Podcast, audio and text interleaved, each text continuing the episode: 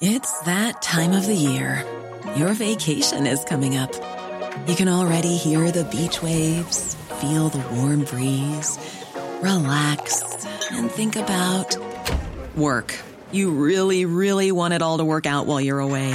Monday.com gives you and the team that peace of mind. When all work is on one platform and everyone's in sync, things just flow. Wherever you are, tap the banner to go to Monday.com.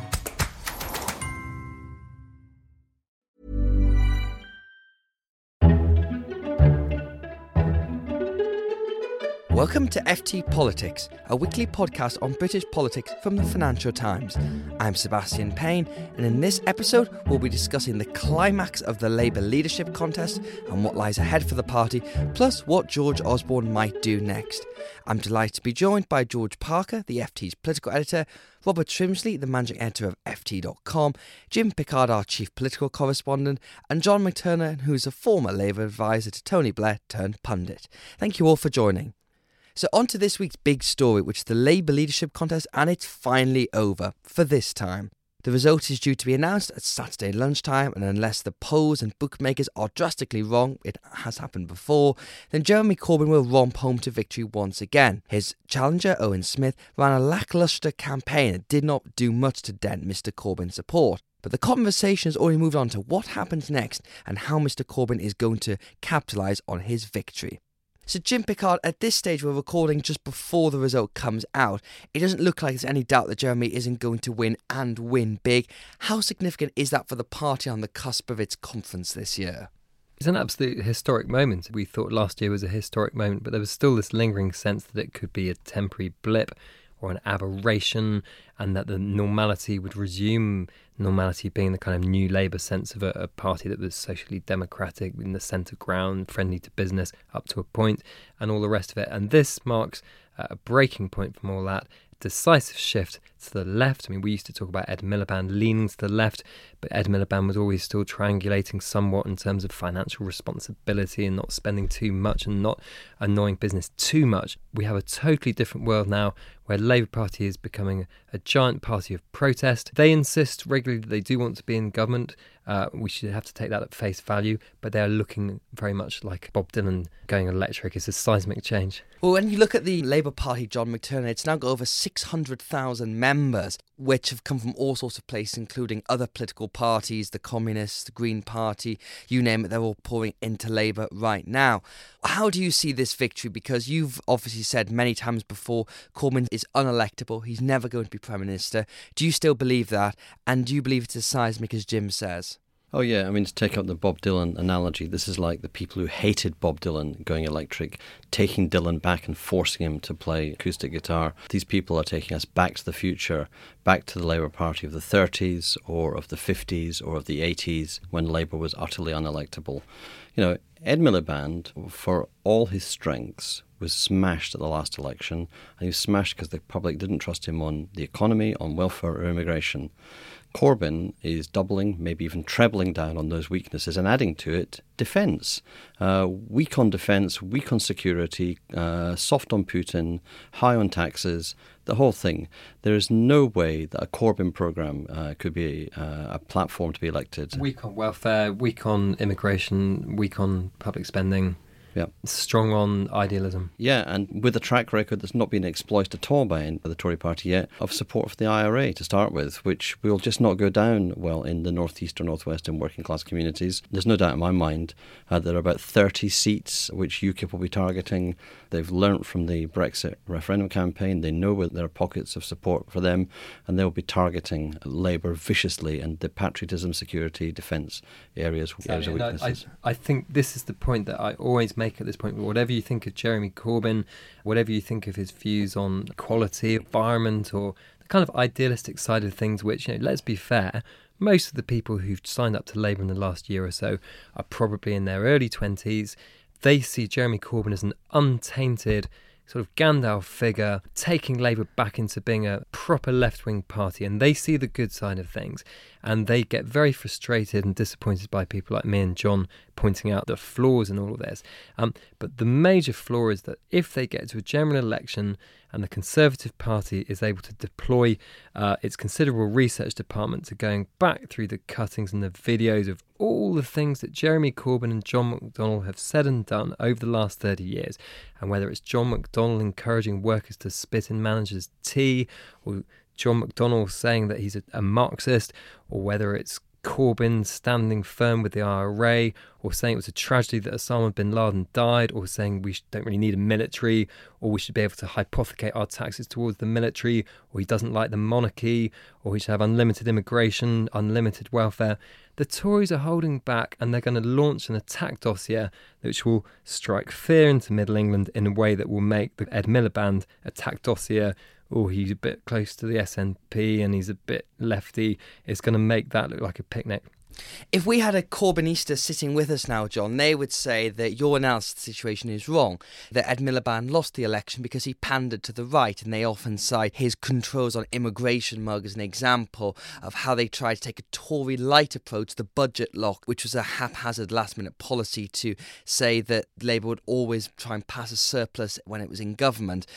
They would say that a whole new approach is needed. What's your response to this idea that Ed didn't lose because he was a bit close to the SNP, as Jim said, or the fact that he was seen as a bit wet and not a persuasive personality, but he was actually too right-wing? And if you take the Paul Mason's view of the world, the neoliberal order has broken up and we need something new. It's just gibberish. Nothing more than that. The Labour Party was not neoliberal. The Labour Party under Tony Blair and Gordon Brown gave workers' rights and increased employment year on year on year until the global financial crisis. It's illiterate and it's gibberish. And the problem that the Corbynistas cannot account for is why, if there's an appetite for a new kind of politics, Corbyn is 71 points behind Theresa May in the ratings. And Theresa May is not some left-wing crusader. Theresa May is very clearly a very traditional conservative figure. That appears to be very popular in the country. And to win elections, you have to persuade people who voted Tory or voted UKIP to vote Labour. 9 million people voted Labour at the last election. We need 13 million if we want to actually win an election. Those 4 million are not hiding out somewhere waiting for a socialist messiah. They're actually real people in Middle England who want their prosperity to be guaranteed. They want their kids' prosperity to be guaranteed. They want to see a future for the country, and they see that future being delivered by capitalism and by business. And they see Corbyn for what he is: anti-capitalist, anti-business, anti-growth, anti-wealth, and anti-British. Picking up on Seb's point, I think it is fair to say that when you examine the bones of what went wrong in Labour's general election campaign last year, there were a lot of conflicting messages. There was a lot of caution just at the wrong moment. And one reason why people are so enamoured with Corbyn, or a very small subset of the population is completely in love with him, is that there is this clarity. And if you were to say, what is Corbyn's message? People do know what it is. And it got to the point where Balls and Miliband, are they going to spend more? Are they going to spend less? Where exactly do they stand on certain things? It was a bit messy. And just the fact they didn't really have an election slogan until the dying days of the campaign, whereas the Tories were hammering home these simplistic messages about long-term economic plan and all the rest of it. They knew what their message was, and they were very, very ruthless. And that's one thing that Labour needs to learn, whoever's in charge in 2020. So, you know, we can obviously take from this and from other things that John is not a big fan of Jeremy Corbyn, and the like of him in the party have backed Owen Smith. Now, I think Owen Smith's campaign, it was pretty disappointing in the sense his message was, I'm like Jeremy, but I'm a bit more competent. He didn't really have anything new to say. For moderates, is it all over now? No, look, Owen Smith had to run the campaign which Ed Miliband's rule changes forced on him, which is you have to answer the wrong question. The question Owen Smith was trying to answer was, who can the membership like the most? What we should be doing in a leadership election is finding out who the country likes the most and respects the most.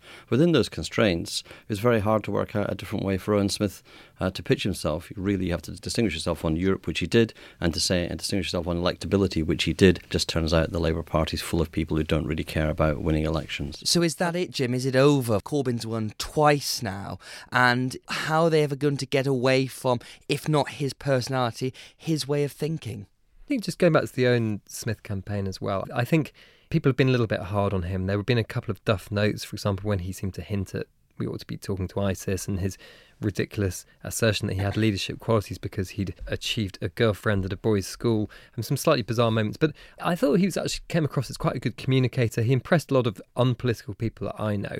But the problem was, it's like if you're in a pub with six people who like you, it's very easy to be interesting and entertaining. If you've got six people who don't like you, it's almost impossible. And right from the outset, the wind was not with him, because there is such affection for Jeremy Corbyn, particularly among the new Labour members, and they are a lot more vocal. I mean, let's not forget that a couple of 100,000 people still backing Owen Smith or his vision of the world where things are more moderate. These people are still there. But I suspect they're hoping that a lot of the new members disappear or lose interest, because that seems to be one of their only hopes for now. And your question in terms of what do MPs do next, we're going to see quite a few of them saying, yeah, when we signed that motion of no confidence in the leader, we actually meant that he's all right and we should have given him another chance, and I would like to be shadow minister for paperclips, and I'm going to take my seat back on the front benches, and please, Momentum, can you stop sending me emails telling me that I'm a horrendous Blairite and should burn in hell? So there'll be a little bit of a capitulation from quite a few MPs. Others will try and sit it out by joining select committees. You see Chuka Umunna, Yvette Cooper, Caroline Flint competing to be the new chair of the Home Affairs Select Committee. Moderates. A lot of Labour moderates sitting it out.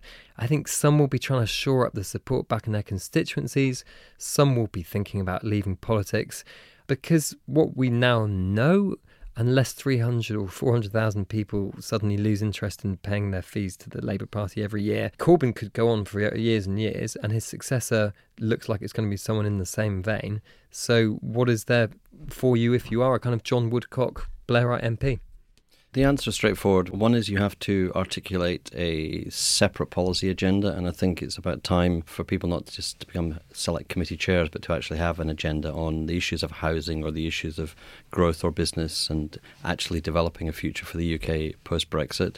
I think the second thing you do is you look to where the strengths of moderation and mainstream politics still remain in the party, and that's in the trade unions. Next year, Len McCluskey has to be re-elected as the leader of Unite. If he lost that election, that'd be a big blow for Jeremy Corbyn. The unions are still a big part of the party, and if you get the unions and the MPs together, that's a very different proposition from bossing the MPs around. And you've got a situation where Jeremy Corbyn has obviously got a lock on the leadership under the current rules. If the rules were changed and the unions control 50% of the rules at party conference, and they control a chunk of the votes on the National Executive Committee, then things could change. So battle will have to take place on many, many fronts. But the one lesson for MPs, they have shown incredible unity in this period, a unity I thought was beyond them as members of the PLP actually, but collectively that 170, 180 people stuck together in the resignation, stuck together in the vote of no confidence, stuck together in nominating Owen Smith, stuck together in supporting only one candidate.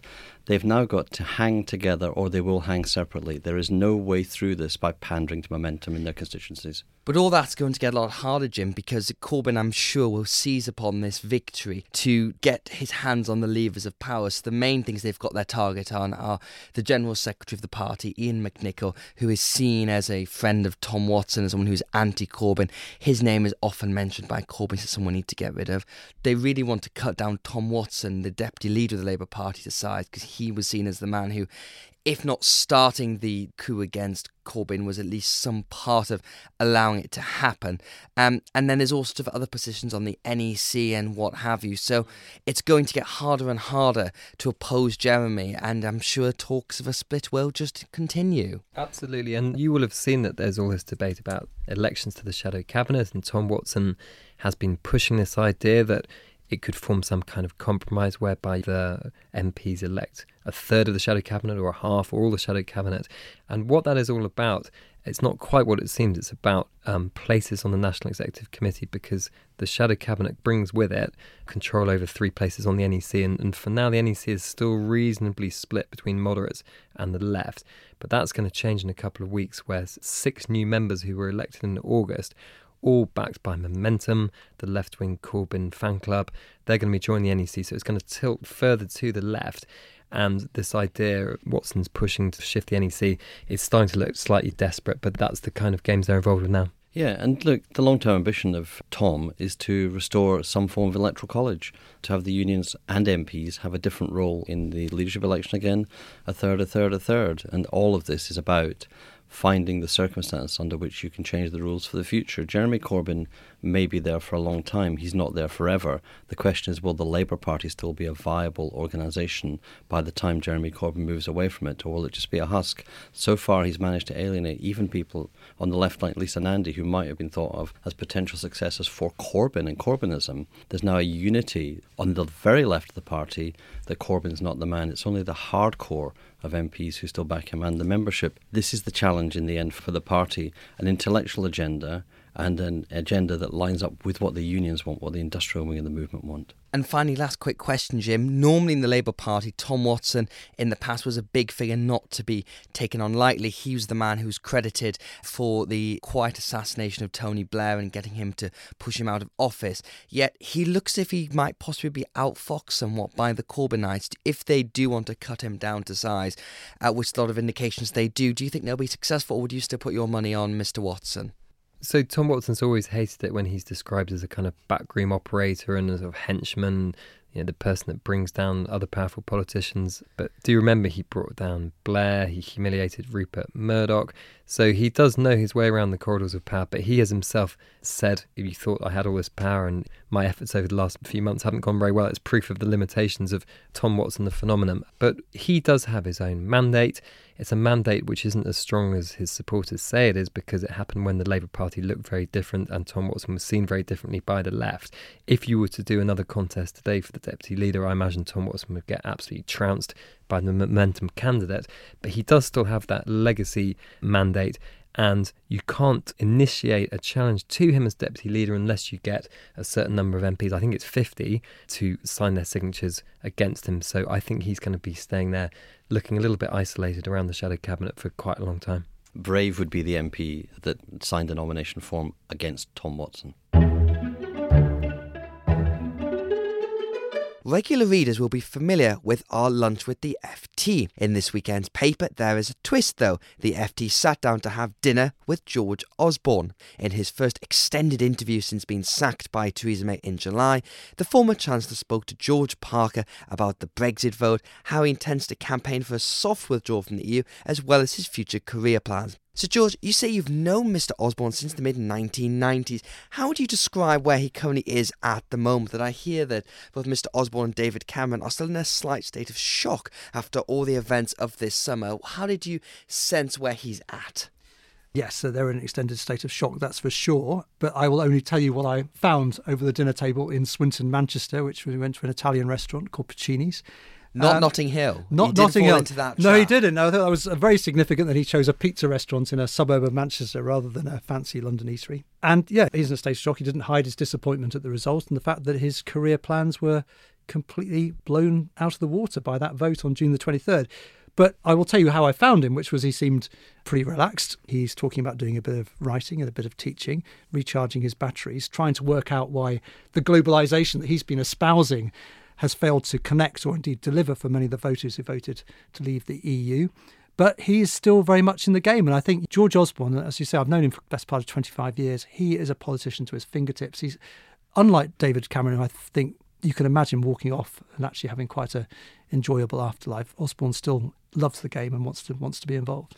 And just for our listeners who might not be entirely aware of this, George Osborne was very much seen as David Cameron's heir and was expected to make a bid for being Prime Minister at some point. And in your interview with him, he does say, people don't believe me when I say this, which they're right not to believe him, that he said that I never actually aspired every day to be in Downing Street. But ever since the Brexit vote, he was sacked from the cabinet. There was no talk of him running for the Conservative Party leadership this time. But you think he might still run at some point in the future? I think he certainly envisages the possibility that, should the cards fall right, that he would still be a player in a future leadership contest. And I asked him, and he used an intriguing expression. He took a phrase previously used by Boris Johnson to try to deflect questions about his own prime ministerial ambitions. And he said, if the ball came loose at the back of the scrum, I wouldn't fumble it. In other words, George Osborne was saying, first of all, if the ball came out the back of the scrum, he would grab it. And unlike Boris Johnson, his former rival for the Tory leadership, he wouldn't blow it. This is all very interesting, Robert, because the picture that we get of Osborne from this interview is quite a complex man. He's not the sort of straightforward budget cutter that most of the general public see him as. Why do you think political watchers like us are so interested by Osborne? Well, I think that people who live and work around Westminster and politics like politicians who are like them. If you're really intrigued by politics and obsessed by it, you like the kind of people who are similar. And George Osborne is, as George was saying, I remember him when he was a special advisor and probably in his 20s working for Douglas Hogg during the BSE crisis and then for William Hague. And in a way that's not necessarily attractive to the wider voters. He's mischievous and funny and he's really intrigued by politics. And if you are too, it's very easy to like him at a personal level, whether or not you agree with his politics. So he takes politics seriously and therefore other people take politics seriously like him. He's obviously always been a much more complicated man than any stereotype most politicians are. And it's worth remembering that although he's associated with austerity, that was because of the conditions in which he came to power. And if you remember the 2 or 3 years before the Tories got to office in 2010, they actually had quite an expansive and spending agenda, which was part of the liberal and modernising agenda that the Conservative Party had. They were going to support the health service and education because they had the money to do it. The problem is by the time they got to power, there wasn't any money.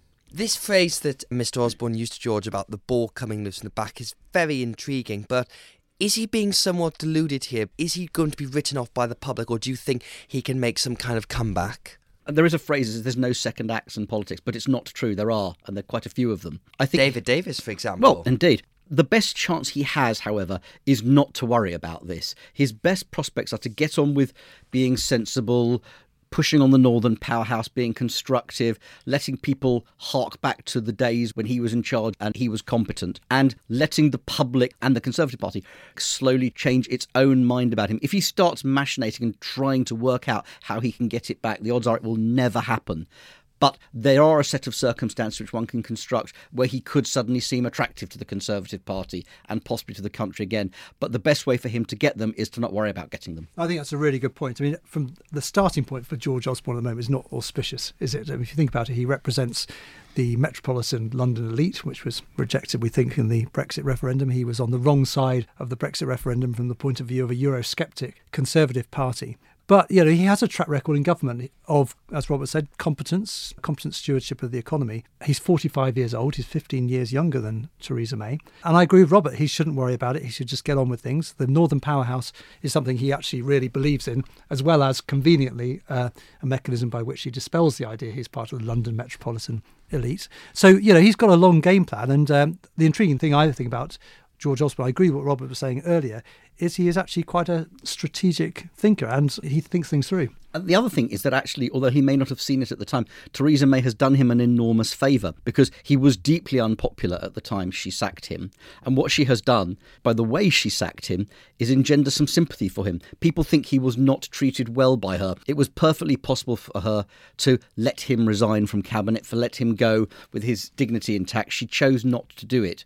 And by creating some sympathy for him, particularly in the Conservative Party, she's made it a bit easier. So you mentioned the EU referendum there, George, and I think Mr. Osborne claims that he knew he was going to lose. He said to you, I met too many people who are voting the other way. If you've been in politics for 20 years, you can tell when it's not clicking. Do you think this was apparent at all? Because we had this disaster budget or whatever you want to call it, which he said that if we vote for Brexit, I'll have to pass this budget and we're just going to cut all these things, kill kittens and all that sort of thing, of which hasn't come true and lost Osborne a lot of credibility. So do you think that was indicative of his fear of losing, or is this just him looking back with rose-tinted glasses? Well, I think he genuinely did fear losing, in spite of the fact that the private polling that the Remain camp were commissioning kept on saying it was certainly close, but things were moving in their direction. And indeed, on polling day itself, the private polling suggested that Remain was going to win by 60-40. But I do... He was against the referendum happening, wasn't he? He was totally against the referendum happening and advised Cameron strongly against it back in 2012, and it went ahead. And he says in the interview that he put his career on the line, and as you alluded to there, Seb, that he basically was taking more and more extreme positions, Project Fear, if you like, to try to pull things back. But I think it's true that he got the sense that there were too many conversations that everybody was having, actually, which suggested it was going the other way. But the polling numbers, bizarrely, seem to give them some false comfort. Going back to the point about Theresa May, Robert, because the relations between those two, I think, are always going to be a matter of intrigue. That Osborne says to George, I voted for her and I support her, so I obviously want her to do well. It's hard to think that she would have been his first choice as Prime Minister. And there's this very brutal way that he was being sacked. Do you think that whatever his vision is, he's going to cause trouble, whether he should or not? I think it's believable that she was his first choice once the choices were put in front of him. There weren't that many other that looked deeply attractive at that point. Certainly not Andrea Leadsom. Do I think he's going to cause trouble? I think he will be very, very strategic about this. I think he will not look to cause trouble. I think he will, if there is something that he feels she's doing that is viscerally wrong. For example, he always strongly opposed identity cards. If she went down that kind of path again, I think he might oppose it. But I think he would try to do it in a relatively non-confrontational way, because certainly at the moment there's no percentage in this for him. Down the line, if she's terribly in trouble, maybe he could be a bit overt, but when he does put his head above the parapet and oppose something, he will try to do it in as depersonalised a way as possible. The two names that Osborne is known about in Westminster, George, one is the octopus chancellor and the other one is the submarine chancellor. Now, the octopus is because he's got his people and his tentacles everywhere. Now, a lot of those people are no longer in power, but they're still around and still in an influential place. People like Matt Hancock, for example, who is, I think, the digital economy or digital culture minister.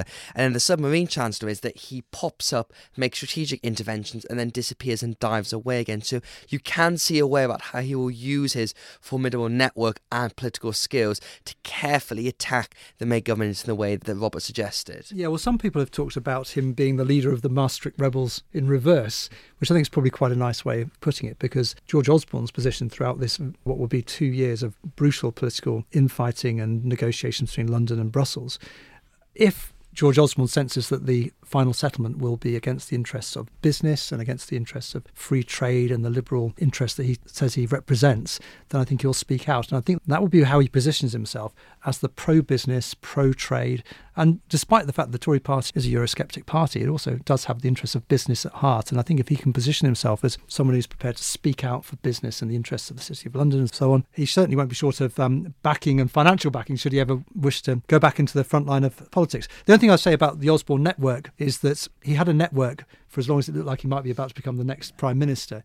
The moment that power is stripped away from people, it's amazing how quickly their networks disappear. But I still think there is a certain amount of personal loyalty owed to George Osborne by a load of people who still sit around the cabinet table. I'm thinking, for example, of Sajid Javid and Amber Rudd, the Home Secretary. The other thing I think one has to bear in mind is that political parties don't exist in a vacuum, and so the wider political landscape determines how people behave and what they can get away with. And the attraction of what he talks of as a liberal mainstream majority, I'm not convinced. Like, there's a mainstream majority, whether it's liberal, seems to me open to debate and how you define it. But the modernised, socially liberal agenda that he believed in, it's not as necessary for the Conservatives to be as strong as that, as long as the Labour Party doesn't look viable. The point is they can revert to more of a comfort zone, which is less socially liberal, at which a lot of them would want to occupy anyway. The whole appeal of the modernising, compassionate Conservatives was that they were fighting a Labour government that had taken that land. If you're fighting a Labour opposition that doesn't look close to power, the need to go and occupy that territory is less extreme. That's very interesting, this liberal mainstream majority talks of, George, because